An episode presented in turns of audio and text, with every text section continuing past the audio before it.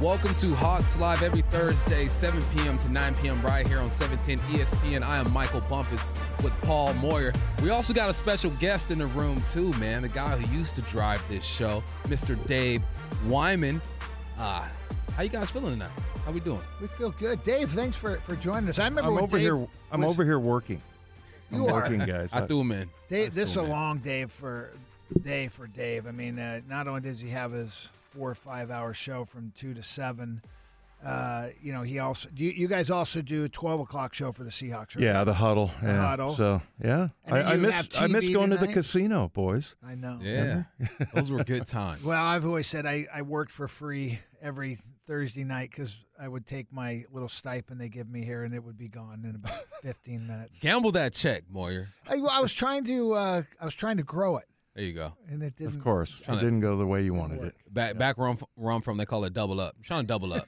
That's all you're trying to do it. I doubled up every week. and There we go. didn't There we go. All right. Well, as we know, the Hawks lost to the Steelers on Sunday Night Football, kind of tweaking their Sunday Night Football record there. But it was a good game. That first half, the Hawks were outscored 14 to zero. That second half, they outscored the Steelers 20 to six. We saw a change in the offense, Moyer, where the first half, the very first play, they ran a jet sweep to the tight end. I'm glad they're getting the tight ends involved, but that's probably not what you want to do to get your quarterback going and uh, they sprinkled in the run. Alex Collins had four carries that first half. The second half rolls around. They go on a 10 play drive. They throw the ball one time and run the ball nine times. I thought that was the approach they were going to have in that first half with Geno Smith being the backup, getting his go. Um, is this something that they're going to lean on, you think, for the next couple of weeks? Well, I hope so, and I think they need to. Uh, we'll have Jamarco Jones on early or a little bit later here in a, probably about thirty minutes, uh, and and ask him what was said at halftime because it was from what we heard, eh, we're going to run the football, and and that they did nine of ten times on that drive, and it looked good. They were actually moving people. I mean, I saw our guards, you know, two three yards downfield. That's what you want in a running game. That means you're moving the pile. Um, I- just think it's too much pressure to put on Geno. You can't throw everything on him and say we're going to throw it seventy percent of the time. Can't happen. Um, Geno in this game coming up, I I think he, he needs to take more chances downfield because they were there. I think he went in and said, okay, I'm I'm definitely going to throw to the, the, the where the play is th- supposed to go. Um, but the, the very first third down play, Pittsburgh busts in coverage. Freddie Swain is down the seam. I mean, there's no, he's 20 yards wide open, Yeah. no one there. So he needs to get his eyes downfield, and I think he will. Now this is this will be his third game essentially. You know, second half against the Rams and a whole game last week. Um, uh, there's a lot of positive from last week. You know, they can build on. You know, both defensively and offensively, and you know, really to me, it just comes down to our best players once again. They've got to make the plays. Our most, our highest paid players have to play their best football, and if they do, I think we'll be fine. There's no moral victories in this game. Maybe get a moral victory when you're playing high school football. You go up against a team that you know you're not going to beat. Maybe in college when Appalachian State plays good against uh, uh, Alabama or somebody like that. But you mentioned there are some good that happen on offense and happen on defense. I'm not going to take it as more victories, but Alex Collins rushed for 100 yards and a touchdown. We saw the tight ends get involved. Gerald Everett had a big 41 yard game. Dissly with a touchdown. DJ Reed had two passes broken up. DeeJay Dallas had 97. uh, Uh, yeah, DeeJay Dallas had 97 yards on the return game, along of 38. I mean, they're they're steadily moving in the right directions. I don't want to say moral victory, but there were some situational victories. Yeah, I would say building blocks Yeah, um, like from what we saw, and I think identity. We we have to run the football uh, right now without Russ. We just have to, and we, we can't turn it over. It- you know, the, that last turnover obviously hurt us. I mentioned plays. Uh, you know, we had two interceptions that would have for sure saved us seven points. It was down the red zone, uh, Pittsburgh's very first touchdown. We we've got a tip ball. We got to get we got to secure that one no matter what. And then I think the very next player, the uh, maybe it was two plays later, they line up and and isolate on. Uh, uh, kind of drawing a blank on the, the play now, but one of our defensive ends at that time, Alton, I think it was. who I, I can't remember now. I'm, I'm drawing a blank. We, we, may even have a highlight of that one later. Um, I think it was may, actually it was maybe Mayowa on that one. Um, whoever it was, you know, they end up getting a touchdown right after, and we I, I think it was Benson. And so those are the ones that just you, you go, ah, we, we should have won the game. And then I know it was I don't know if it was overtime or regulation, the one that hit uh, Jamal in the face mask. you know, those are two interceptions. We get a chance. We, we win the game. Uh, it's just bottom line. And we played really well second half. We put 20 points on the board in the second half. Um, we held them without a touchdown, a couple field goals, you know, in, in regulation, and then they get the one in, in, in, overtime. So there's a lot of positives, but we're two and four now, yeah. and we got a team that's six and zero in our division, and there's another team that's five and one. And so while it's early in the season, the talk the clock is ticking very quickly. We got to get this one on Monday. Another player who shined, had a couple of moments, was Trey Brown. I mean, you were excited. I was excited. I got even more excited because you were excited because you were a DB, right? You've played this position before. And the big play he had on third down, um, if you aren't a true, I guess, football guy and you understand how you're supposed to play things, you might take that play for granted and say, look, he just came up and made an open field tackle. But there was more to that. They were in quarters. He sinks with the curl route by uh, Claypool, I believe it was. He saw Ben. He described it beautifully, right? He, he saw did. Ben. He turned his shoulders. He's rolling outside. He knew that's the only place he could go. He gets downhill, makes a tackle. I mean, we've been waiting on plays like this from DBs. Yeah, maybe we can get that clip from him later in the show. And what you were talking about was the uh, post game show and uh, the interview after the game last week. And he described this play on third down and four. And and this is that feel thing that it takes time in the NFL. You got to coach it and coach it and reps and reps. And that, as you, you said, sometimes it, it can be a corner route when you're in cover two. In this particular case, they ran a turn route because they, they were in quarters. And, and he did. He was right on the hip pocket of Claypool. He held off that turn route and was in position to read the quarterback and also make a break on the, the play into the flat or a swing route. It makes a great tackle. So, but if we got the audio of this, the reason why I want to play this audio, it the maturity of him and his awareness, and this is what we're looking Sounds for like in corners. I had uh, I had the bell. You know, we were covered four quarters, uh, so I had the bell with my man, and I saw that it was third and four. You know, uh, pre-snap. You know, I saw the uh, down and distance, and so I covered the curl. And I knew when Ben Roethlisberger started scrambling, he was going to dump it off to that guy. So uh, I didn't think I just had to go. You know, put uh, put the pedal to the metal and just run uh, and get a third down stop because that's they needed the first down more than anything, and they were backed up to the uh, the other end zone, and so uh, that's when I went and go trigger and pulled the trigger. That's a coach right there. Yeah, it's the description, it's the awareness. Down I mean, distance, he, he, sees everything, right? I mean, you got to mm-hmm. see the full picture. It can't just be on plain you know a flat you know i mean there's so much thing that goes into pattern recognition and what's the the down a distance where we are on the field he described everything, and a great secondary.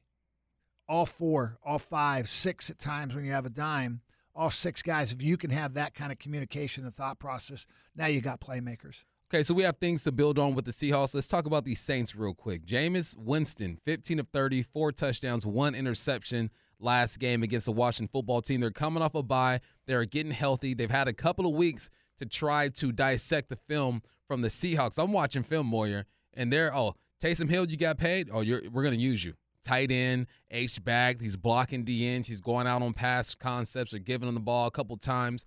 Uh, what are you seeing out of this New Orleans team? well, they don't have Drew Brees anymore. Look, I, I think you know Jameis Winston is he's capable. He's got 12 touchdowns, three interceptions. He's having a good year. His quarterback rating's 108. So I mean the the stats are there. Um, you know, he's not pushing the ball downfield a ton, but he is averaging 7.69 yards per attempt, which, you know, that's in the middle of the pack. Uh, so he's doing things to give them a chance to win. They have a really good football team around them. And we're, uh, we'll see what they bring to the. They, they've been missing some wide receivers. We'll see how many end up uh, coming back and being healthy. They're talented. They're just missing you know, the quarterback to say, okay, we're willing to go in with any type of game plan. So they're playing a little bit closer to the vest. Their defense is tough. They're struggling in, against the pass defensively, um, but they are going to force us to throw it. I mean, they're, they're really stout against the run. Yeah, I think if you are any team playing against the Seahawks right now, you're saying, look, you got a backup quarterback. We'll see what your running back situation looks like. Chris Carson's banged up we're going to force you guys to run the football. We know you got number 14, number 16 on the perimeter. Even Freddie Swain is in the mix right now. I think DeeJay Dallas has earned some more playing time. I think they'll sprinkle him in a little bit. If uh, Chris Carson, uh, if you have any doubt on Chris Carson being 100%, I think you have to use his running backs. We've seen Travis Homer have a big play on third down. They ran the football. He goes for 20 plus yards. We've seen Alex Collins have a big game. We've seen DeeJay Dallas contribute as well. So it's almost a blessing in disguise that Carson has been hurt. But if 32 is ready to go, you got to let this guy line well, up. I think play. he's still he's I know he's IR, so I'm not sure when he's back. But I- I think we we're going to see Penny this week, uh, so that definitely will help. And when I say that'll help, I just hope he whatever amount of time he's on the field, he just lets it go. Because we just need some big plays. Um, I think Collins has been good. We know DeeJay Dallas has had a from all you know training camp, preseason to what he's done. He's there now. um, Look, Penny's you're playing for next year for another team. You are. I mean, we're not going to have two high price running backs. Just let it go. There's no pressure now. If you're healthy, let it go because we know the talent's there, and now it's just him taking advantage of the opportunity. Let it go. Running backs are getting an opportunity with 32 on IR. When we return, we'll go deeper into the New Orleans Saints. That's next, right here on Hawks Live. Welcome back to Hawks Live. I'm Michael Bumpus hanging out with Paul Moyer.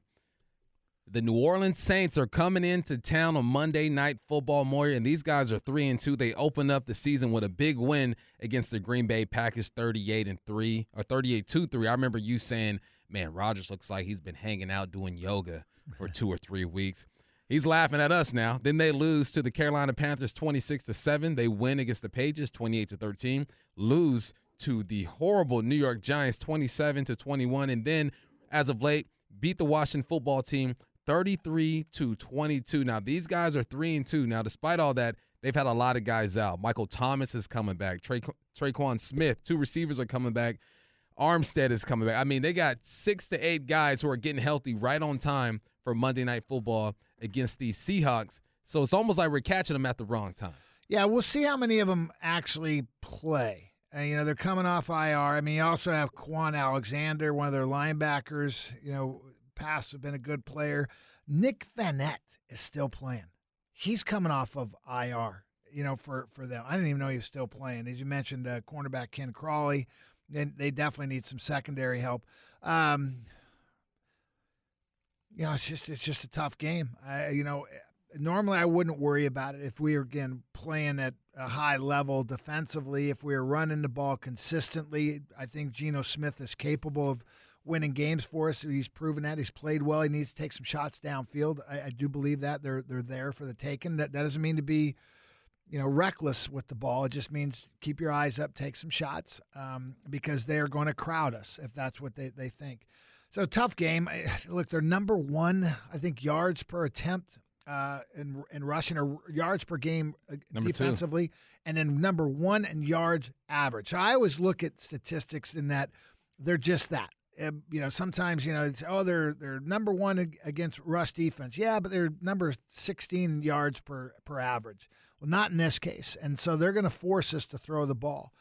But that doesn't mean we can't run it. You know, we, I, statistics are just that. They're just statistics. Last week we, I didn't think we'd be able to run against Pittsburgh. In the second half, we said, "Oh, we're running it. We're just determined to do it." So I'm, I'm excited to see what the game plan is. We're playing better. Now we just got to make plays and start winning. It's that simple. Yeah, statistics are just numbers. You can't ignore them, but you can't let them deter you or, or make you fear them, right? Because the Hawks have to come in and run the football. These guys are number two in the league against the rush, averaging 79, 79 yards per game. The stat that scares me is that they got nine interceptions on defense. Nine interceptions. You're asking for Geno Smith to push that ball down the field. He should be cautious. He's got to make good decisions. If guys are wide open, they're wide open. Lattimore last game had six passes defended in one game.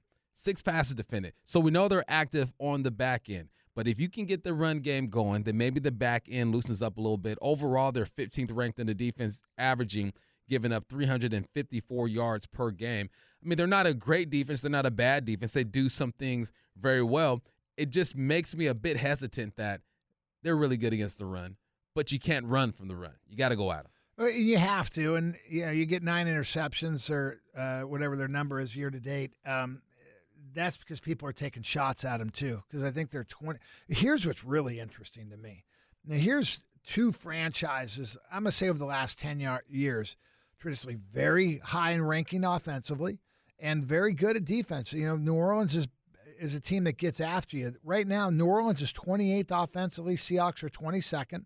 Uh, and New Orleans is 15th defensively, and the Seahawks are, are still 32nd. Though we did, you know, make a little dent in that, and hopefully we can get out of that schneid there. But uh, the, yeah, the one that really jumps out of you are two of them, and that's uh, had interceptions. They're they're third in the league uh, percentage of, of, of attempts and, and, interceptions, and a number one uh, rushing average, and that's just uh, we're just going to have to do it. They're giving up 3.3 yards per attempt, and, and we're going to have to be committed to it.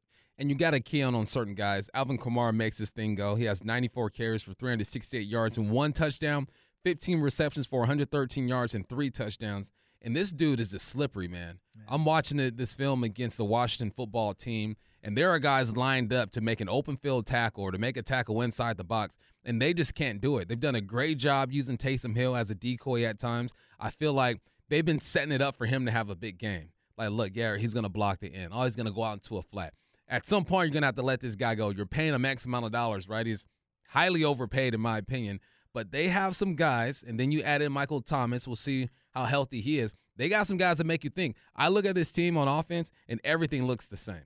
Like they'll get in the same formation. I've seen five to six different plays out of that same formations.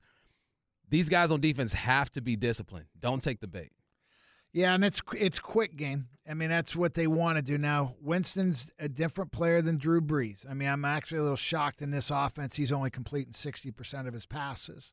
Um, just you know, again, it's it's going to be a challenge because there are some coaches in this league. Every coach in this league offensively tries to find the the the mismatches, yeah. right? You want the right match. There's other that it's the high emphasis, and there's a one guy that's the ultimate emphasis of that, and we're about to play him, and that's Sean Payton. And if we go and line up defensive ends on Kamara as he spreads out wide, we better be able to audible out of it because they are going to find it. And last week we saw the dink dunk uh, game plan from Pittsburgh where they were looking, where's Jamal? Uh, Jamal's coming to the line of scrimmage, he's coming off the edge. He just flicked it out the other way, knew that there was going to be a mismatch, either a linebacker or a defensive end, and how they were matching up on that on the backside of slots. So we're going to have to adjust to that. It's going to be a cat and mouse game, uh, chess match next or this coming Monday, and uh, I'm excited for it. Again, we're playing well. We just got to start winning. Yeah, the the one matchup that concerns me, we mentioned Alvin Kamara, and we saw what Najee Harris did, right? On offense, they motion him out the backfield, put him in the slot, get that matchup and go. There's no way this team is coming in this week and saying we're going to let that happen with Alvin Kamara. They're definitely game planning for if this guy motions out out the backfield, this is our adjustment. I don't want to see a number 90 something. I don't want to see a number 50 something lined up against Alvin Kamara because that's easy pickings. Yeah, and the Seahawks have been traditional in that. Hey, it's not what they do; it's what we do. The, game's changed. You know, it's just it's always been an offensive game, but it, the the rules and the, the formations. I'm just we got to put our best players on the field now, and whatever that means, you know, whatever package that means as well. Uh, you know, is it to stop the run first, to stop the pass? And you know, we're, we've been messing around a little bit with um, Ugo Amadi and and Marquise Blair at the nickel spot. It's time to settle in. Um, we'll see what happens at, at the corner spot. Does Trey Brown get to start? Um, I, I, we'll see. You know, they've liked him. It's just he's finally healthy, and uh, I liked what I saw a lot. And we already played the clip on him. He's a mature guy for a rookie. Here's the thing about Jameis Winston. He's having a good season. But over his career, in 81 games, he's thrown 91 interceptions. So we can almost guarantee if he doesn't just throw a gimme ball, he's going to throw a football that we should be able to get our hands on. I am banking on this defensive line getting after Jameis Winston or the secondary just dropping off in coverage and making things look cloudy for him and forcing him to make a bad decision because – there are times where I watch this guy and he, he sounds mature. He's been around Drew Brees for a while, but he still wants to roll the dice and take that risk. I am banking on that this game. In comparison, Russell Wilson, 149 games, 82 interceptions. He takes care of the football. And who takes care of Russell Wilson? We're going to talk to one of the guys. When we come up next, we're going to talk to Jamarco Jones. That's next on Hawks Live. Welcome back to Hawks Live. I'm Michael Bumpus with Paul Moyer. We're going to talk to Jamarco Jones here in a bit. But until then, what needs to happen for this team to have success on Monday Night Football? That prime time um, win loss has kind of been tarnished a little bit these last couple of weeks. What needs to, to happen for this team to get right? Well, I'd like to see, you know, get out to a nice double digit lead. That'd make be nice. make make uh, New Orleans have to throw the football as well. Um, when I break down last week's game, to me it just it came down again similar to the the week before. You know, three or four plays. Um, you know, your best players, highest paid players, got to make plays. Um, you know, we dropped a couple interceptions. Um, Geno missed on a couple opportunities early. I'm not even blaming him. I mean, he wasn't looking that way.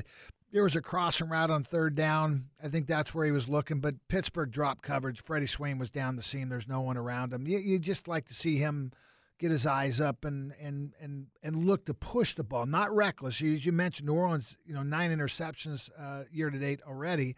Uh, they have a quarterback rating defensively of 71 because of those uh, interceptions. So just just that it's it's nothing crazy. Yeah. Um, you know they we we've got a tip ball their first touchdown Pittsburgh. We, if we get that, they don't score a touchdown. Instead, the next play they get a mismatch on us with Mayowa and uh, get an easy touchdown. Just things like that. You know, I mean, we've got a tie game. We drop another interception. Uh, probably going to win that game. Um, we've got the ball with five minutes left in a tie game in overtime. We fumble. I, I, nothing crazy. Uh, here's the one thing: that running game was really impressive in the second half. Let's just let's open that. Let's start from the get go. Let's get that attitude. I'm, I'm excited to get Jamarco Jones on to really see what they did at halftime. What what was it? Just was it X and O's or was it just no? We're we're coming after it. Yeah. What I'm looking forward to seeing if if they can take advantage of opportunities. Life is all about opportunities, right? You make decisions every day. On the football field, there are footballs that are thrown in the air that should be picked off. Pick them off. There are plays that should be shut down in the backfield. Shut it down. You know, there were a couple plays where I felt like the running back got loose. Najee was hitting the backfield, then he gets loose. He gains two yards. It's only two yards. It's second and eight, but second and 11 sounds a lot better than second and eight. So I think this week they have to start taking advantage of those opportunities. They've been really close, and we've seen it. But uh, yeah, just take advantage of stuff. Impose your will on this team. This is going to be a good football team. It's not a team that I don't expect them just to to blow them out 35 to seven or anything like that. But I think with the personnel that they have, there are going to be opportunities to make plays.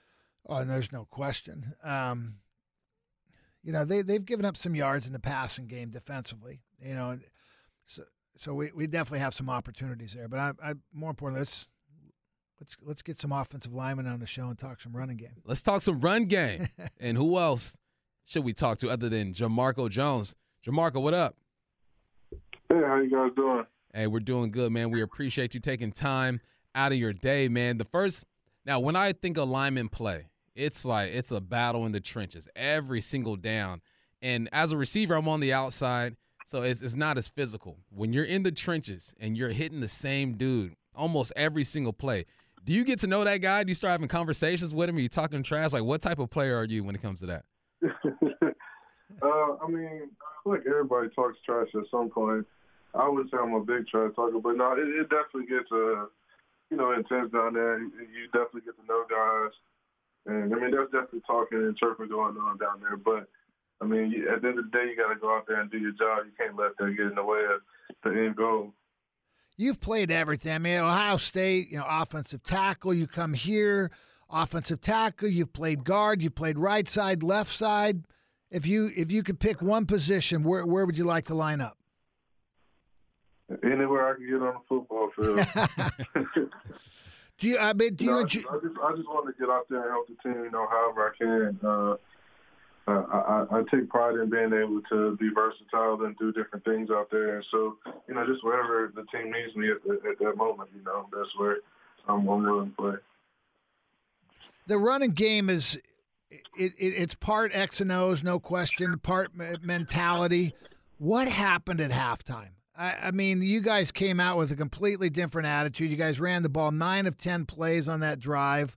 Uh, what was said, and was it an X and O change, or was it purely you guys just attitude driven? Yeah, I think we just we just decided to uh, run the ball and see what happens, and um, you know we stuck with it, and and we got good results. And uh, you know it's just a, a matter of everybody coming together. Uh, you know it's it's a team effort. You know it takes all 11 guys out there being on the same page. You know uh, to go out there and do it, and we were we were able to execute it a little bit better in the second half. Hey, Jamarco, my buddy Paul mentioned uh, you've played everywhere on that offensive line. So when it comes to game prep, you know, I mentioned right, I'm a receiver. I'm looking at my one spot, and I maybe look to the outside and see how that receiver um, affects my game. Are you preparing for every single position, or do you kind of focus on one? Or are you looking at the the big picture of the deal? No, yeah, I, try to focus on all the positions. Um, and just try to, and especially when I'm studying other teams, you know, I pay attention to uh, most defensive line anyway. Uh, I watch offensive line play when I'm watching the game, so it's a little bit easier for me when it comes to that. So yeah, I just try to watch everybody because you never know in any instance you can be thrown in a situation, and being unprepared is a terrible feeling. So you know, I, I take pride in that as well. Just you know, preparing and being able to go out there and execute, you know, at, at different positions at any given time. They've got you listed 6'4", 293. I'm going to round you up to 300 uh, pounds. No, that, I don't know. I don't, we got to get that fixed. I don't know where that's coming from. What are you? Uh, I'm not 293. Where Where are you right now, or just ballpark?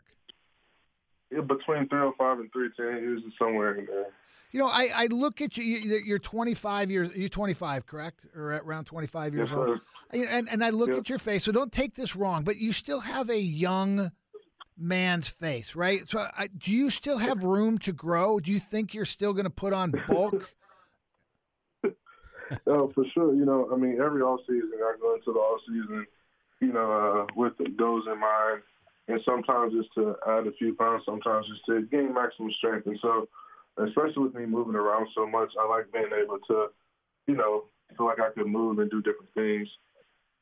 Well, Bump and I, we both played, and, and we were talking tonight earlier about our playing weight and where our weight is today, and it's not quite at our playing weight. Um, we're close, we're close, but we're we're not quite there. When you're done playing, it's because offensive linemen and defensive linemen, they're the ones that have the biggest transition when post playing, and you have many years still to play. But when you're done playing, what what weight do you think is your would will end up being your natural weight when you're done? That's a good. I have no clue, but I definitely want to drop some pounds. There's no need to have all this weight on the knees once done. Hey, But, uh, I, I- I'm not quite sure, but I, yeah, I'm definitely probably uh, going to drop. I've seen the effects on some of the, the other guys, and no, I'm not a fan of that. Yeah, it's tough. It's tough on the joints, and uh, I've seen some offensive linemen have done a good good job of shedding, and um, yeah, but we're we're trying to get back down. We we went we went the other way. We went up, not down, after our post game careers.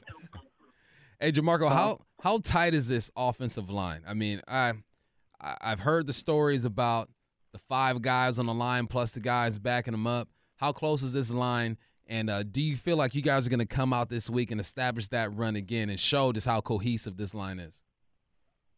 Yeah, this line is we're really close, and you know it's not just the five guys; it's it's all of us. You know, from the guys on the practice squad to everybody. We you know we go out to dinner, we we're around each other a lot. We spend a lot of time together, and we've been able to grow over the course of uh, this summer and coming into the season. And so it's been a lot of fun to uh, go out there and battle with everybody, whether it's practice or on the field uh, on game day. And uh, yeah, I fully expect us to go out there and keep establishing the run and uh, playing really well as we've been doing.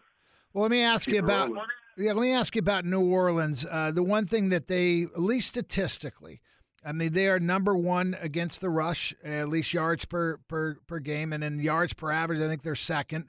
Uh, what are you seeing there? Is there they're do are they doing something that uh, is going to make you guys have to game plan a little different? I mean, you got a game plan for every team, but no, they're they're definitely a great team. You know, they're year in and year out. They have a great head coach. They got a great staff, and they got great playmakers on the defense. And so, uh, you know, you got to go into this game plan, and uh, you got to look at all the the factors. And you know, we're going to put together a good game plan and try to execute that on game day and see how it goes. All right, Jamarco, man, we appreciate your time. That's Jamarco Jones from the Ohio State University, current Seahawk. Hey, good luck this weekend. Thank you. Have a good one. Thank you for having me. All right, no Uh, problem. thank you. Okay, when we return, we will talk to the professor himself, Mr. John Clayton. That's next, right here on Hawks Live.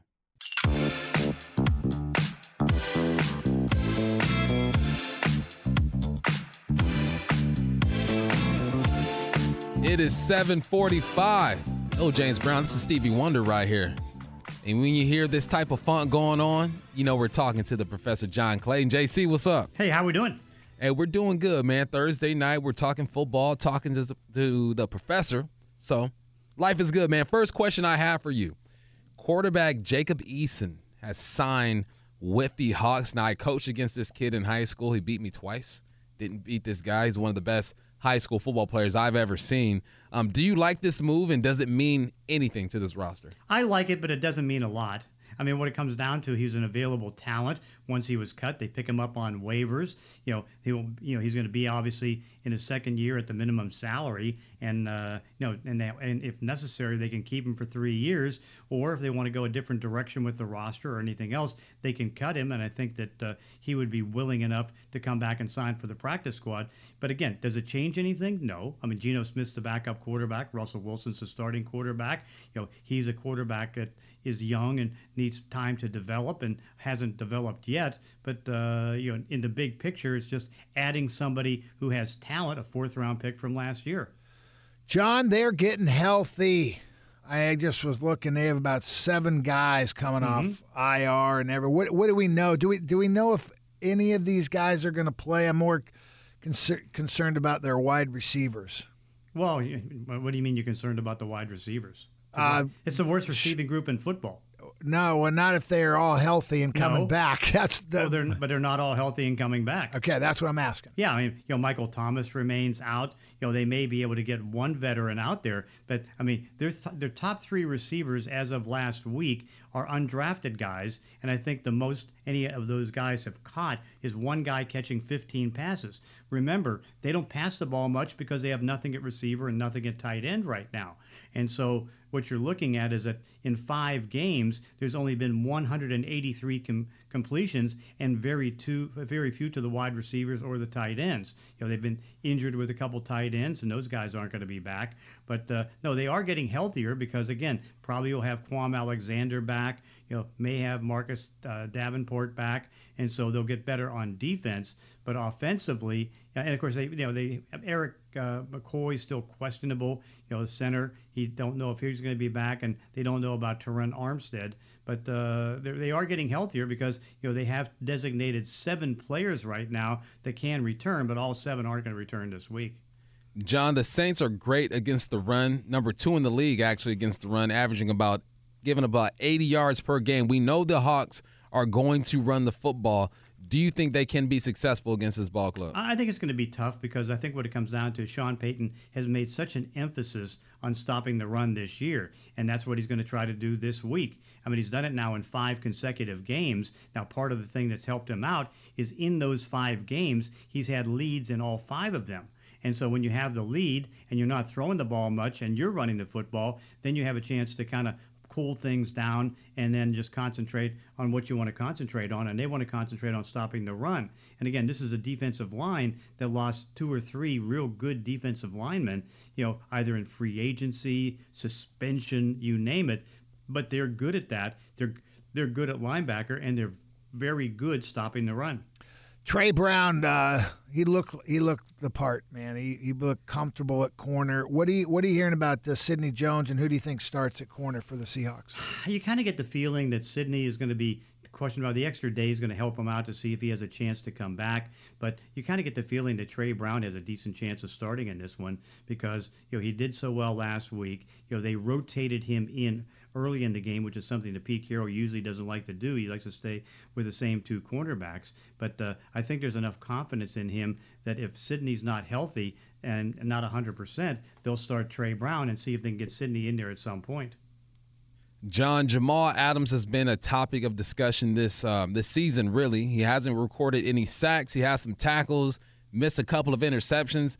Do you like how the Hawks are using Jamal Adams, and do you like what you've seen out of him thus far? I'm starting to like what they're doing again. Maybe not early, you know, because what I think they did, and again, I have to look at the uh, tape to see how many plays they did it. But uh, you know, you notice that they had, uh, you know, about I think maybe 15 plays with seven defensive backs, and that I think helps because it gives more freedom for Jamal to roam around and do what he needs to do. Hey, John, we've we've lost two games in overtime. Um, we have a chance to win against the Rams. You know, we're we're down six with two minutes left.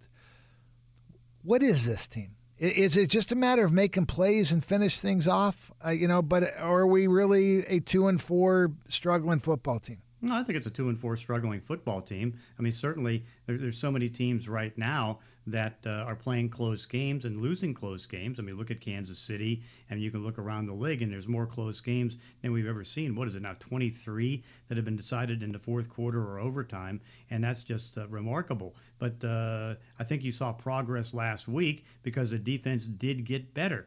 I thought that was encouraging you know, I thought that uh, you know they were able to do better things in the secondary, and for the first time this year, is that they were able to have the defensive backs sync up a little bit with the few linebackers that they had out there, and so.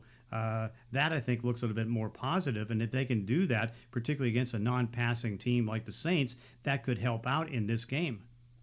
John, now the Hawks pick up Jacob Eason. Um, that I scratched my head with that one because I feel like all right, you got Geno, you got Russell, you got a, another quarterback there, but are there any more moves you think this team needs to make? Are there any positions that need to be addressed? They can still look at cornerback. I think that could be a possibility. You know, maybe look to get uh, you know a tackle, you know, something on the offensive line because uh, at some point, you know, it's not that they're going to find somebody this late to be the left tackle for the future, but again, it's like at some point they need to get a tackle for uh, Duane Brown. Uh, maybe they do something at the wide receiver position, but certainly they're not going to do anything at defensive end. Maybe an outside chance they do something at linebacker.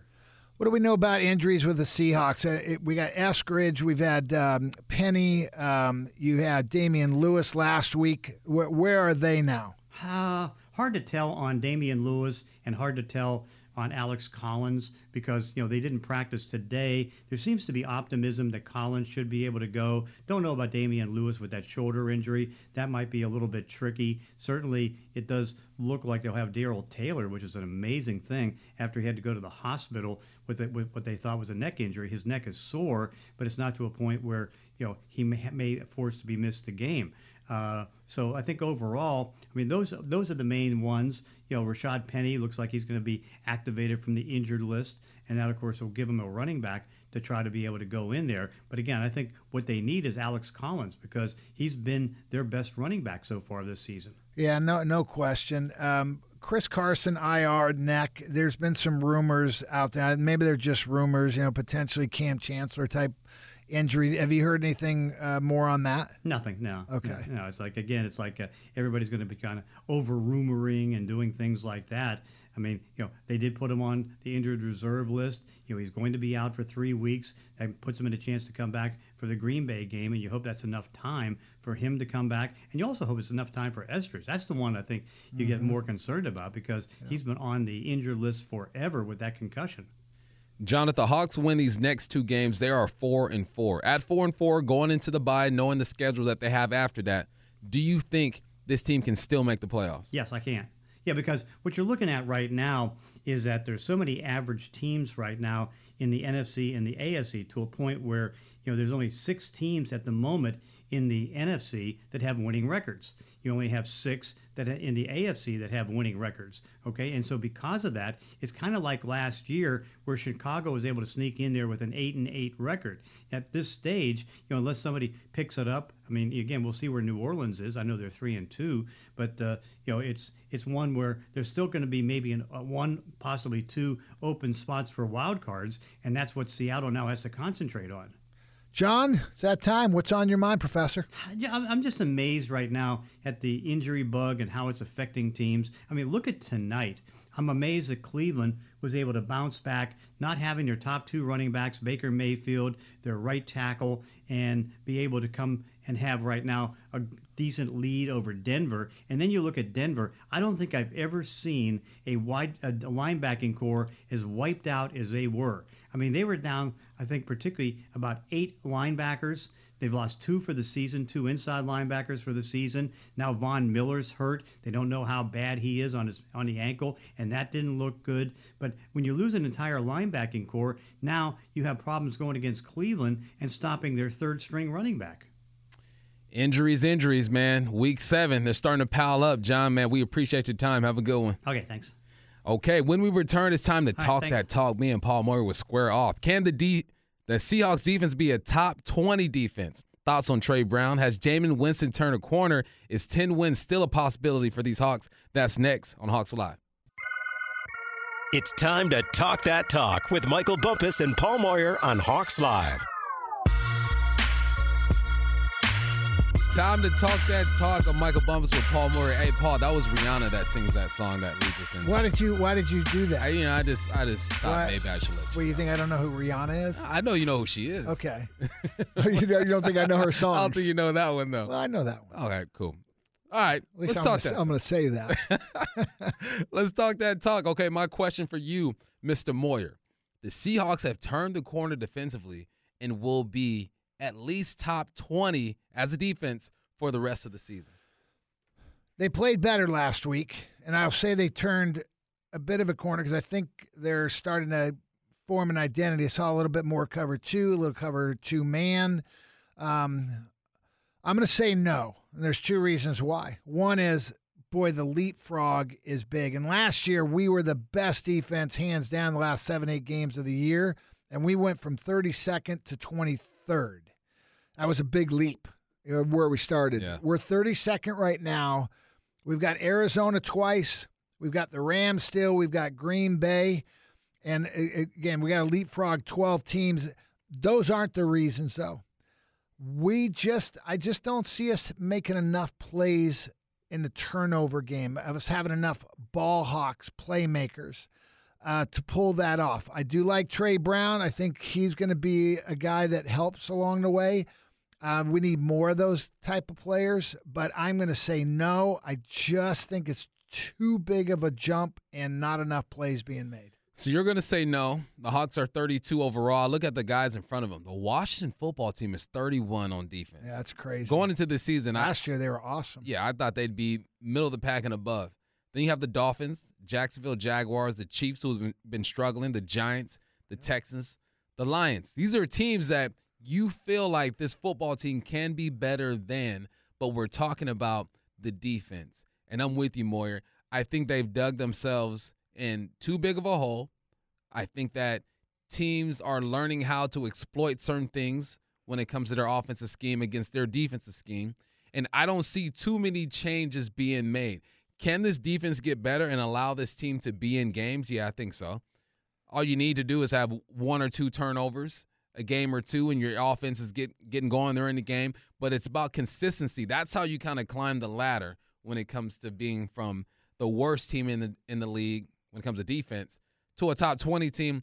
I just don't see that happening. I see them getting good enough to help this team win ball games, though. Yeah, they, they're about 70 yards a game or uh, 70 yards per game behind to get to that 20 spot. It's not insurmountable. I mean, it's you know, it's it's less than 500 yards. You start chipping away on that, even you know, 50 yards a game. We've we've got Jacksonville that we can pull that off. Houston, uh, though they've actually put some some points on the board. Um, we we got Chicago, Detroit. There's some teams that we play that you know we can keep them under 300 yards. You can make a dent, but I still think it's that's awfully tough. Um, I mentioned Trey Brown, by the way, and I thought he looked really good. He looked like a corner, great feel, and you guys know how I felt about him coming out of college. Uh, will Tre Brown be the best Seahawks corner since Richard Sherman? Since Richard Sherman, Richard Sherman. It just shows you there's a gap there. there is a gap. And we talk about that gap. You got to think of Shaq Griffin is probably the Mhm. next best thing since Richard Sherman. I don't see him being better than Shaq Griffin right now. Will he? Does that mean by the end of the season we're saying, hey, Tre Brown is as good as Shaq Griffin? Well, I don't even know if at the end of the season, I just will he end up being? We'll end up just Just- overall. we're just looking at. Look. Shaq was here. He didn't make it to a second contract. Didn't didn't have a lot of turn. He's the guy I'm looking at too. Okay. Well, I'm, I'm going off of one game. I'm going off of a couple big plays. I'm going to say no right now. Just right now. It's a it's a fluid situation, right? It he can improve week by week. He can get me to buy in. I think he should be a starter right now. I think that he deserves an opportunity to be the best quarter cornerback since Richard Sherman. But right now, no, I'm not buying it. What about you? We're going to delete this segment if I'm wrong, and we're going to throw it in a trash can, never to be found, so no one can call me out on this. But I'm going to say yes. Okay. And here's why. He's a playmaker. He is. When I saw him coming out of college, I wasn't sure if it would translate to the NFL. You, that's the always the unknown. But the plays I saw just last week, it's a small sample size. The field he has for holding off routes and reading the quarterback, and that's the key, the second part. Reading the quarterback and breaking on the quarterback. You cannot get interceptions in this league if you're in a zone defense and you're still backpedaling and the quarterback has already set and started to throw. You have to, at that point, you have to settle. When he starts to get into that arm motion, I have to be in a position to break now. I have to start to break before the ball's thrown or right when it comes out of his hand. Yep. Tre Brown has that ability. So the reason why I think he's going to be better, particularly with Zach, or with Shaq Griffin, is he's going to get more interceptions. He's going to be more of a playmaker. I don't know if he's going to be a shutdown corner, uh, maybe like Shaq had the ability to be, but quarterbacks would be more afraid to throw his way. I can see that. I can see him rolling the dice a bit more than Shaq Cass or Tre Flowers when he was here, or even DJ Reed. And DJ Reed is probably the most aggressive corner out of Shaq and Tre Flowers. So yeah, I can see him breaking on the football and try to make some plays. All right. All right, my question to you, Jameis Winston will return to form and throw multiple interceptions against the Seahawks on Monday Night Football. Oh, I hope so. I, what I really need is a body language psychiatrist that could read where he feels going into this game, big moment, prime time. I'm going to say no. And here's and again, here's the why. It's the offense they run now. Yeah. They don't push the ball downfield. It's dink, it's dunk, it's um they're going to try and run it with the running game. They're going to let their defense try to win it for them, uh, creating turnovers. If we get the lead on them or we can force him into some passing situations, I think he will throw them up. And I is we can put pressure on the quarterback, particularly if they have to push it downfield, throw the ball over 10 yards. We haven't really had teams have to do that to us. It, we, we're going to have to force that issue if we're going to get those interceptions. I'm going to say no. This is why I'm with you. I'm going to say no as well. He's only thrown three inter- interceptions this year one against the Washington football team, two against the Carolina Panthers. He's only been sacked nine times. So this offensive line is doing a good job, and the offensive scheme is to not let Jameis lose this game for you. There are going to be a lot of play actions dumping off into the flats. Once they get you biting, then he'll take a shot. Um, he has the ability to throw the football down the field. But no, I see one interception. I see one. I don't see multiple, though. I hope so because uh, we we need turnovers to I believe to win the game because they're a turnover defense um, and we're gonna we got to match that. Okay, we're two and four. Yeah, the schedule is half tough, half not tough. We got two games against Arizona. We got one more at the Rams. We got one with San Francisco. We got the Giants. That's the tough. Then you got the Jacksonville, Chicago, which I think will be a tougher game than people I think. We got Detroit, Houston's of the world. Will the Seahawks get to 10 wins in 2021? Will they get to 10 wins? And make the playoffs. Oh, and oh, oh sorry, I got to throw whammy. extra. Double whammy. All right. Yeah, I'm gonna get I'm gonna get that one too. All right, so there. first let me start to 10 wins. Jaguars win. Washington football team win. Niners win. Texans win. Bears win. Lions win. That's six right there. Okay. That's six. I, am gonna say, you know what? They're gonna they're gonna split one from the Cardinals. I'll give them seven.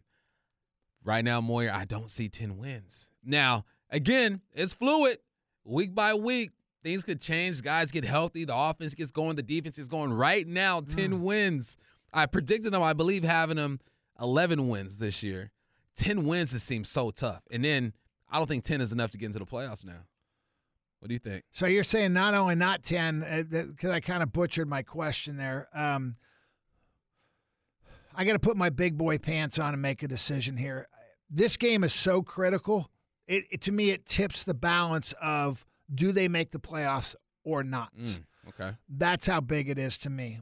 Um, I just don't feel we're playing well enough to win 10 games with the schedule. In other words, I don't see us beating a good football team right now. And we have the ability to lose to a bad football team last like last week. Pittsburgh was not a good football team. Um, you know, they did some things at matchups and defensively they can give you problems, but offensively, after watching that game again, we we should have absolutely dominated them. Um, I'm going to say no right now. But boy, if we have the same question next week and we win Monday, I'm completely flipping that because now we're going to be four and four. We're going to get Russell Wilson back. That confidence level, you get some identity. This game is so critical on every goal, not just the wins, not just the playoffs. It's statistically, it's confidence, it's everything. It's it's it's a big game, obviously. Third week in a row, it's a must-win game for these Seahawks. You know how we we start winning? Man, let's start playing at one o'clock on a Sunday again. this is gonna be the third game in a row. We've got a nighttime game, and you know me and my beauty sleep. Waking up the next morning. Moyer needs to sleep. The Hawks yeah. need to get it done. And when we return, we'll go inside the film room. We'll break down Gerald Everett's 41 yard reception. Tre Brown makes a big play on third down, and TJ ends the game for the Hawks. That's next, right here on Hawks Live. Thanks for tuning in to Hawks Live. I'm Michael Bumpus with Paul Moyer, and now we get to be coaches. We get to get into the film room and break things down. The first play we are breaking down, Geno Smith finds Gerald Everett for a 41 yard reception. Play fake. Geno hits his back foot. He's going to throw down the middle. Got a man open. The ball is caught. Everett breaks a tackle inside the 20, down to the 10, down to the three yard line, diving for the end zone. He's down at the two as Everett was just incensed that he couldn't get it all the way in. Boy, is it nice to have Gerald Everett back for 40 yards. The Seahawks are cooking first and goal inside the five.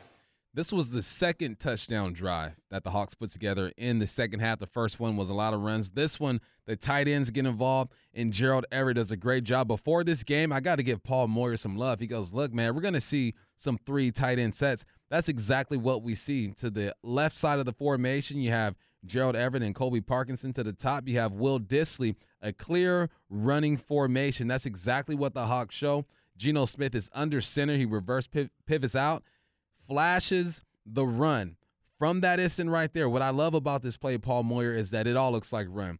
You got Colby outside of Gerald Everett. He pulls, making it look like you're going back to the right side of the formation for a run. You have Gerald Everett who releases and attacks the linebacker like he's going to block. All he has to do is angle at this guy. He thinks the block is coming. As soon as he gets on his toes, boom, he snaps it upfield. Geno does a great job of showing the football like it's going to be a run. He tucks it, gets his eyes downfield. It essentially becomes a two on two. You got a receiver on the outside. I believe that's Penny Hart, who's going to run the go. It looks like it's a cover three. And you also have Gerald Everett, who's running up the seam. He snaps it off about 10 to 15 yards down the field. Geno delivers a football on time. That corner does a speed turn. The corner that's running with Penny Hart does a speed turn instead of what's what's the other turn? Give me a the the terminology there. Uh, no, I mean speed guy. turn is usually you're you're flipping your head and shoulders around rather yeah. than clearing and your your hips and and like and keeping everything uh, so your back's never to the ball. In this case, it's faster to do what we call a, a, a speed turn or speed, speed turn. cut. So. Yep. so he does a speed turn, gets to Gerald Everett Safety gets to Gerald Everett at the same time. Boom, boom, bang, bang. That guy spins out of it, gets loose, stiffs arm the next defender, almost gets into the end zone. I was excited because this is the first time we've seen Everett in a while. He's been on the COVID 19 list, makes a big play, sets up not a game winning, but a touchdown from Will Dissly. Yeah, I don't think we'd ever see a steady diet of three tight ends because you're taking Lockett or Metcalf off the field. But let me tell you what the challenge is for defenses on that because you got Colby Parkinson who can absolutely run. You got Everett who can run. You got Dissly who's is a very accomplished uh, wide receiver tight end as well when I saw this play, I won't make a. I, first of all, give Shane Waldron credit because all we hear is negative things. You know, on the Twitter, it's negative. You know, Jamal can't do this. Well, Waldron is not doing that. Well, we never hear the good stuff. Never. And here's one: we just got done running the football nine out of ten plays. He comes in with a three tight end uh, lineup. And I know we always think the only people who make mistakes and get sucked up on play action is the Seahawks let me tell you what this you go watch pittsburgh every linebacker's up in the line of scrimmage. They don't know what's going on. It's a really well designed play. They're doing a clear out on our uh, on our offensive left side trying to clear the corner with a go route and then work a, a, a deep out or a you know a corner route i guess you know with with a tight end. It's just a beautiful play and it just goes show you why wouldn't you run play action every play? So, eh, eh, when you're not running the ball. I'm serious it works almost every time. Now, if you're a quarterback that throws it quick, as soon as they get behind the linebackers, you can make a living on this all day long. And you know, Pittsburgh's a well-coached team. They've had a great defense.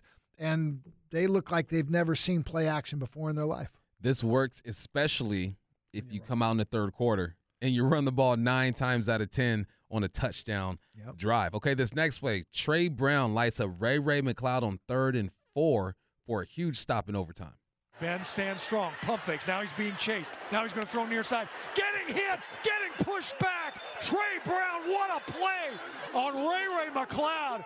He catches the ball to McCloud. He was about a yard and a half from picking, picking up the first down. And Tre Brown, like a rocket, comes in. He hits him and knocks him on his wallet. And the Steelers are going to be forced to punt. What a play by the rookie.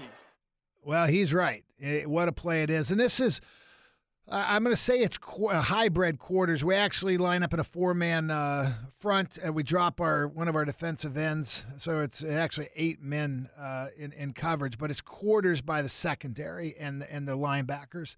And what uh, it looks like is a cover two defense eh, from the snap. Uh, Tre Brown's playing left corner. He comes out on the snap and just opens up and, and I don't want to say runs out. He, he just opens up to gives a cushion on the corner. So he's playing a soft uh, quarters on the left side. Up top, we're playing more of a tighter bump and run, man to man. For whatever reason, they do it by usually formation.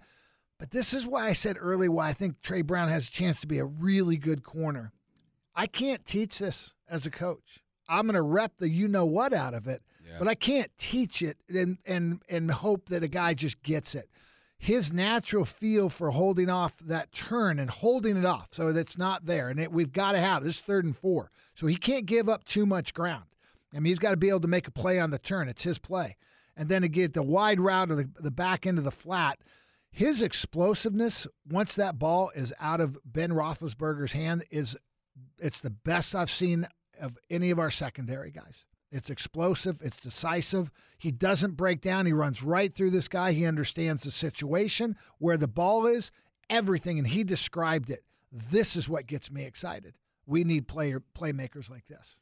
It just looks so technically sound. Yes. It looks like he's done this hundreds of times. He's mm-hmm. seen this situation. I've seen the curl to the flat. Every offense in the NFL has a route combination when one guy runs a curl, other guy runs an arrow. Let's put the flat defender in the, especially in quarters, in a bind. And really, his flat defender isn't there. Marquise Brown, uh, uh, excuse me, Marquise Blair is caught up in what's going on inside. So this is a, a great play. He seemed confident, like you said, and he's patient. Right? When I hear defensive coaches coach this up, you're like, you want them to throw the arrow in the flat. That's the throw that you want, even on third and short, right? You don't want them to throw the curl. The curl is is an easy first down. So to see him be patient, and I'll never forget Moyer. I kid you not, you broke down this exact same type play when he was at Oklahoma in the Seahawks film session, and it showed up. UCLA. It was a UCLA game. Uh, he actually, I think I ran two versions of it uh, because they were just a little different. One was uh, a cover two route where they ran the corner, uh, and then they had a guy in the flat, and so he was holding off the corner route, and then he broke up on the flat, and made an interception. I said, "Whoa, that was awesome." This is a a version of it. The difference is because they read it's not a cover two. The play is the he going to run a turn or a curl route Yeah. but he, so he holds that off. Mm-hmm. Same concept. I've got to hold it off and then break to the flat because in this particular case, which was different than the other side of the ball, they uh, they stayed on the guy going to the flat. So the guy who was on the slot when Yeah. the guy ran to the flat, he jumped it and the corner stayed on the in in route. In this case. The Marquise Blair said, "I'm not going to the flat. I'm going to hold off the turn for you a little bit. He gets a little help, but in in actuality, Tre Brown held both of them and made the play. It's again really excited about the what we see from him moving forward. Beautiful play by Tre Brown. The next play, TJ Watt strips Geno Smith on first down in overtime, effectively ending the ball game. The play fake. Geno looks, pump fakes. Now he's going to scramble. He fumbles the football. It's picked up by Bush, and Bush is dropped at his own 17 yard line. Geno Smith, his first scramble of the night, forward for positive yards and has the ball knocked out of his hands. I think it might have been, I'm sorry to say, TJ Watt who got there again for yet another big play. If we never see TJ Watt again, it'll be too soon. You know what's unfortunate about this play? Yes, Geno Smith, strip sack, Pittsburgh gets the ball. It's the second week in a row on a drive you have to win the ball game that he turns the ball over on the very first play of the drive. Now, I'm not mad at the play call, honestly. You line up in what looks like a running formation. You got double tight. You have Will Dissly and that little sniffer look to the right side of the formation. His job, the O line sells the zone right. His job is to take care of the end right there so he doesn't get pressure on the quarterback. Geno does a great job selling the play fake to DJ Reed. But now you have a two man combination outside. You have DK on the right side of the formation, you have Lockett on the left side of the formation. Lockett cuts his split in tight, ends up running a corner route. Uh, he's bracketed by that safety in that corner. On the other side, you have DK who's running about a dig or a dagger, 10 yard in, and it's covered. There's nowhere for Geno to go right here. The corner that's uh, playing Lockett does a good job staying underneath, using that safety help. Uh, that corner makes a phenomenal. I'm going to describe that one later. He makes a phenomenal play. You got the other side. He's running the dig. The corner stays stays underneath. He's bracketed by that safety right there. So I see why Geno said, "I'm not throwing this football. I'm going to get upfield." It's more about T.J. Watt. T.J. Watt. He, you know what they say? I hear this term all the time. I don't know if it's a term, but it's saying like you don't get deeper than the ball when you're rushing. Yes. When you're on the end, you get deeper than the ball. It's easy for these quarterbacks to climb up and make plays. Watt does doesn't do that. He doesn't get deeper than the ball.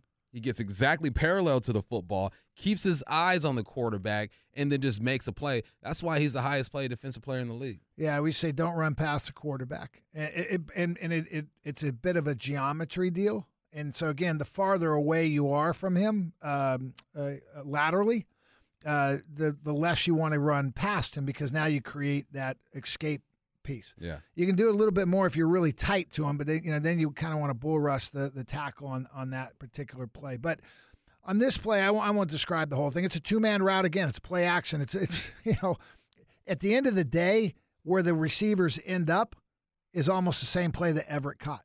They just came from different positions. Yeah. Right. So the corner on this case, you're right. They they the corner and the safeties play this awesome, and this is the nice thing about quarters because the reason why quarters came into play 20 some 30 years ago was it allowed the the inside linebackers play really aggressive and then your safeties were back and again if anybody releases downfield you, don't worry about the run right if he's going to come block me 10 yards downfield that means the next guy down can make the, the tackle so allowed the inside linebackers and linebackers play super aggressive inside and you knew you were backed up on a play action because you, you were covered with the secondary in this situation and this they you, you've got it. We've got a, a bit of a quarters um, on this. We get an inside release by DK Metcalf. The corner's outside, and they recognize the route, and all of a sudden he undercuts it. So he yeah. undercuts and gets back inside, and that's why there's no throw. Initially, there's a throw. It's so well played by them. But the most important, I'll close it with this this is a hustle play by Watt. He's almost triple team. He is double teamed by our tight end and defensive or offensive tackle. Our running back comes over there, kind of chips him to three guys, but he spins out of it because he doesn't go past the quarterback. Mm-hmm. The only bad thing on this play is we just didn't secure the football. Yep. We would it would have came up second and seven. Uh, we we could live with that. It, just a hustle play. Good decision by Geno. Better defense by the Steelers. When we return, we'll go around the NFL. Does Aaron Rodgers have ownership stake in the Bears? Is Lamar Jackson the best QB in the NFL? And through six weeks, who's the best team in the NFL? That's next here on Hawks Live. Welcome back to Hawks Live. I'm Michael Bumpus with my dude, Paul Moyer. It's time to go around the NFL. If you didn't know, man, Aaron Rodgers, he's 21 and 5 against the Chicago, the Chicago. I'm saying with my, my wife, she's Latina. I said Chicago, the Chicago, Chicago. Bears. Uh, he has some some things to say to this crowd. Rodgers snaps it quick. Pressure coming. Scrambles to his right. Pumps and runs. Aaron Rodgers is inside the pylon. Touchdown Packers. It's Rodgers running for the score.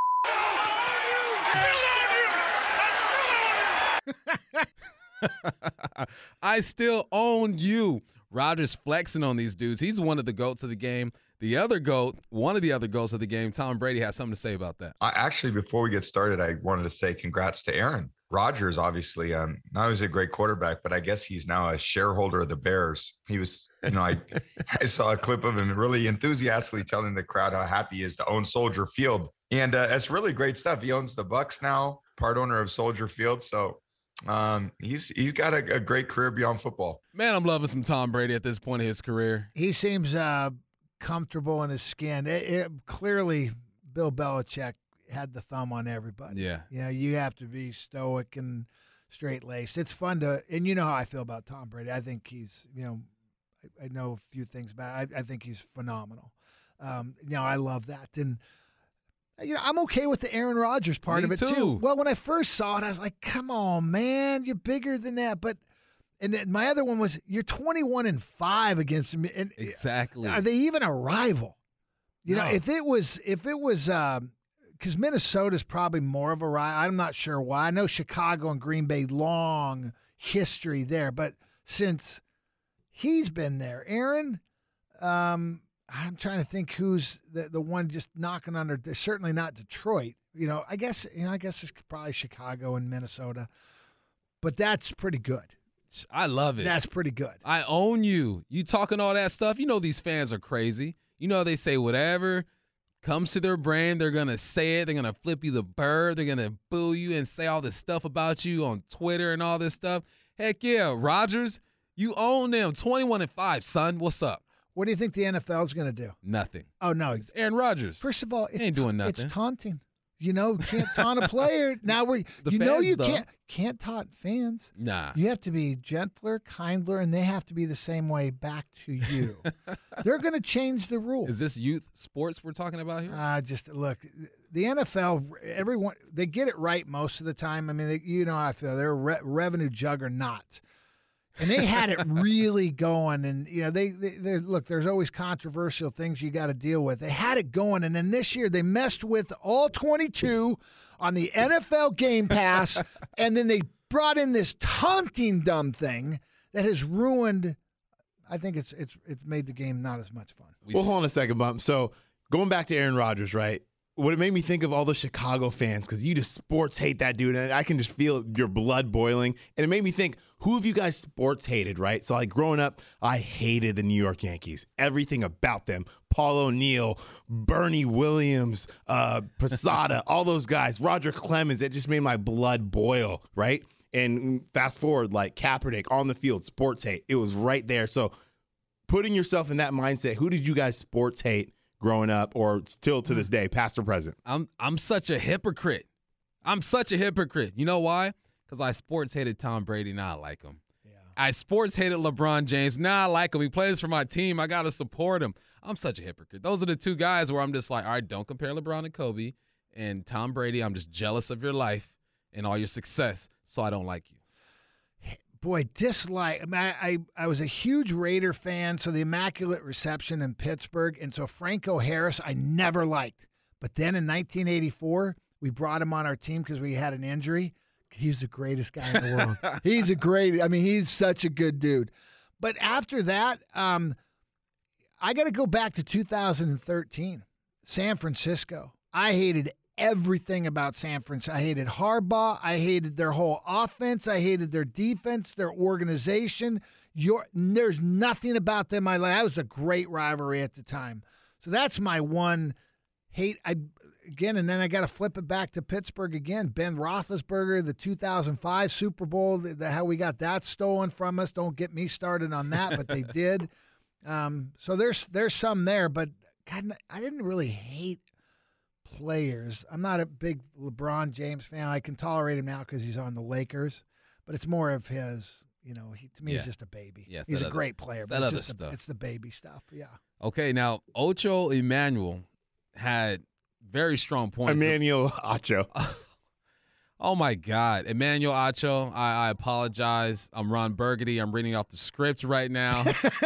Emmanuel Acho had some things to say about Lamar Jackson. Here's a clear separation that makes Lamar Jackson the best quarterback in the National Football League. Not just tier one, but the best. Who's doing more with less? Okay. What makes Lamar Jackson the best quarterback in the league is he has 16 players that started the season on IR. His top two running backs, Gus Edwards, J.K. Dobbins, gone. His first round uh, receiver, Rashod Bateman, missed the first five games of the season. His starting left tackle, all pro, Ronnie Stanley, out of there. Starting left guard, rookie this year, out of there. Uh, when you look at Lamar Jackson overcoming both his top two running backs, and they're a running football team, mm-hmm. his first round wide receiver, his all pro left tackle, his left guard for uh, uh, third round pick, not to mention Marcus Peters, Pro Bowl cornerback, mm. ain't even out there, and you still keep this Baltimore Ravens team at five and one.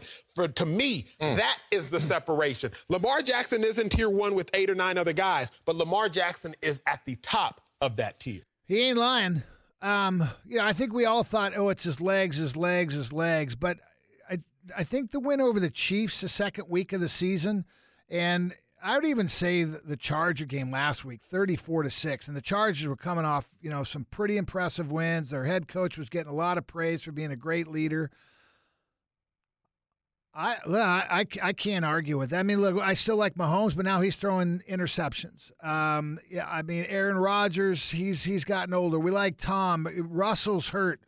Look, Lamar's the guy right now, and he's doing it with his arm too. And that's what's impressed me is he's had to make some big time throws downfield. You throw in the electric, unbelievable. There's no one in his category speed as a running quarterback, and now with his arm, I, I, I can't argue with that one and he's doing it with a bunch of injuries. I didn't realize a lot of those dudes were injured. I saw what Le'Veon Bell was in the backfield at some point. Uh, Devonta Freeman, I believe I saw back there as well. I mean, they got a system that works, and they have a quarterback who's learning how to be a complete quarterback and not just a guy who's going to run the football. He's dangerous. I look at Pat Mahomes, man. He looks figured out. He looks like, look, if I don't have at least a decent defense behind me, I can't, I can't lead the charge here. It's, it's, uh, it's interesting to see I'm, I wouldn't say the rise and the fall, but just where they're progressing right now. You know what was interesting when I when I heard that, and we can call him uh, Emmanuel or whatever you want to call him. Ocho. I'm teasing. Um, it, it kind of reminded me of Russell Wilson. Remember what Russell Wilson had for wide receivers? They were all free agents. They brought in Percy Harvin on a trade, and that didn't last long. But his wide receivers, we've never drafted a high draft pick at wide receiver. They tried to bring in after the fact Jimmy Graham at tight end. We had a running game. We run with defense. You know, we didn't have a great offensive line all the time, and all he's done is is one. And I think sometimes for in this case for Lamar, I think this has helped him because yeah. now it's it's not just about your legs. It's not just about oh you have a great defense. Oh you got a running game. You got wide receivers. Now I'm putting the whole thing on my shoulders, and we're winning. They're winning. They look good winning. Five and one, the Ravens are. Okay, when we return, we'll give you our final thoughts and keys to victory right here on Hawks Live. Welcome to Hawks Live on Michael Bumps with Paul Moyer. Emmanuel Acho, you heard that guy? I, I heard it was Ocho. Yeah, I thought it. I heard, I heard it was, Ocho, Ocho Emmanuel. I thought it was good. Goodness gracious.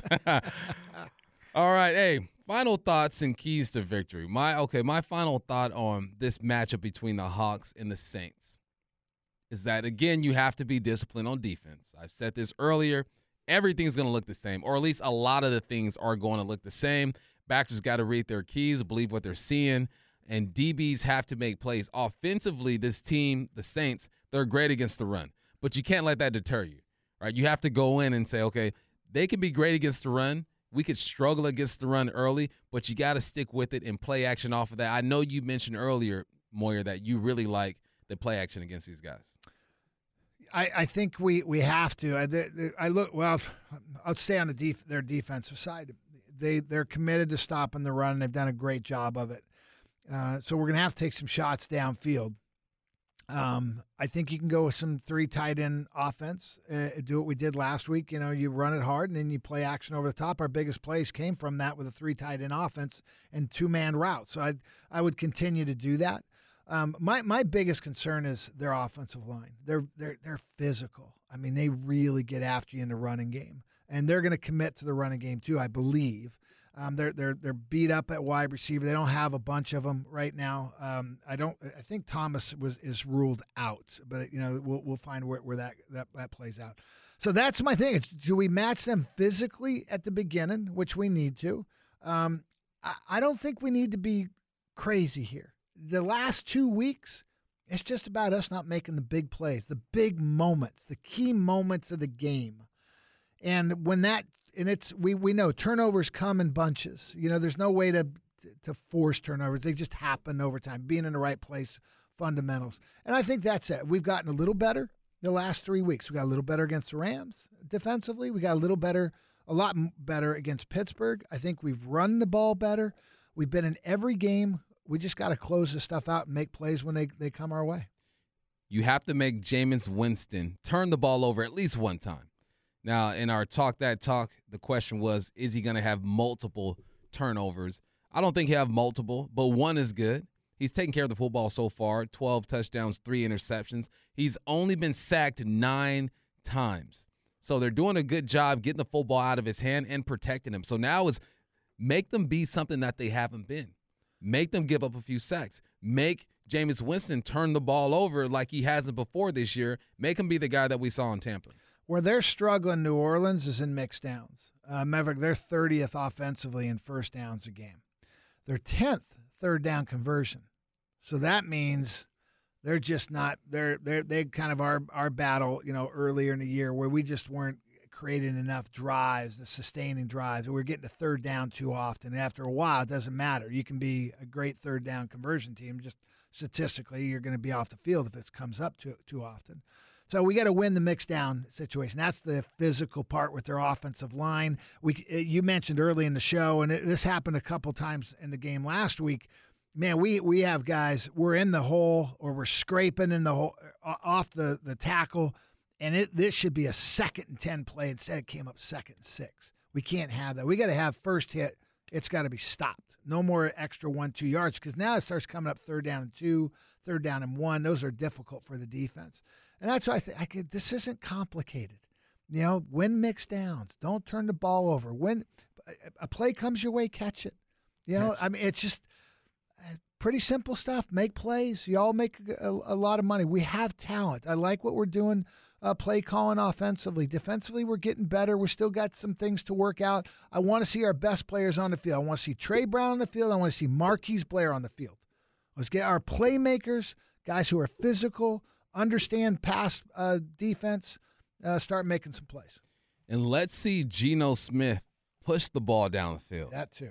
Let's see it, man. I, our longest reception last week was a 41 yard reception, but that was uh, to Gerald Everett. Before that, only had a drive, really. Um, he had a 21 yard reception to Will Dissly.